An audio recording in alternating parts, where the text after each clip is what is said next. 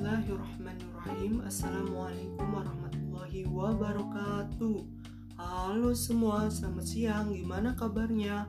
Semoga kita semua berada dalam keadaan baik, sehat walafiat ya, dan semoga kita beserta keluarga kita selalu dilindungi oleh Allah Subhanahu wa taala.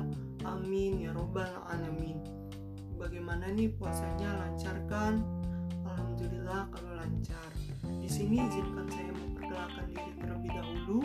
Perkenalkan nama saya Iqfan Rifai dengan NIM 190245 dari kelompok 4 kelas PKN 2019A Fakultas Pendidikan Ilmu Pengetahuan Sosial Universitas Pendidikan Indonesia.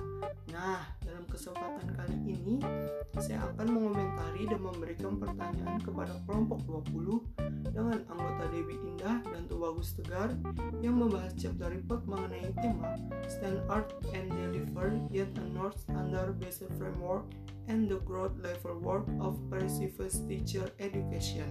Menurut pendapat saya, saudari Dewi ini sudah cukup jelas dalam menyampaikan materi melalui broadcast ini.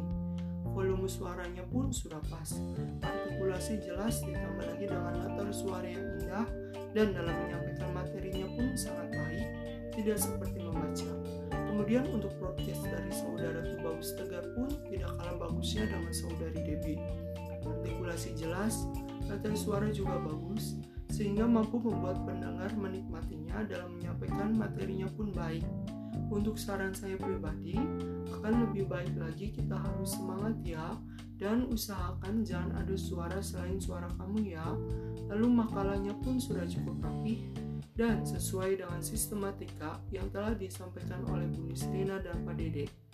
Untuk PowerPoint-nya sendiri menurut saya sangat menarik, bagus dan nyaman untuk dilihat karena terdapat berbagai macam gambar dan warna-warna yang indah sehingga membuat pembaca pun senang. Lalu untuk pertanyaannya sendiri, tadi di dalam podcast saudari Debbie menjelaskan inteks dan inteks ini bahwasanya seorang guru harus dapat memahami faktor perkembangan siswa yang di mana hal ini dapat penting bagi seorang guru agar seorang guru itu dapat menyelaraskan kegiatan pembelajaran dengan metode apa dan bagaimana agar peserta didik dapat memahami standar atau pembelajaran yang guru berikan. Nah, pertanyaannya, menurut saudari Debbie sendiri, bagaimana cara memahami faktor perkembangan siswa itu sendiri dan berikan contoh metode apa yang paling cocoknya. Mohon dijawab dengan sebaik-baiknya ya. Terima kasih atas kesempatannya. Mohon maaf atas segala kekurangannya. Bila taufiq wal hidayah. Wassalamualaikum warahmatullahi wabarakatuh.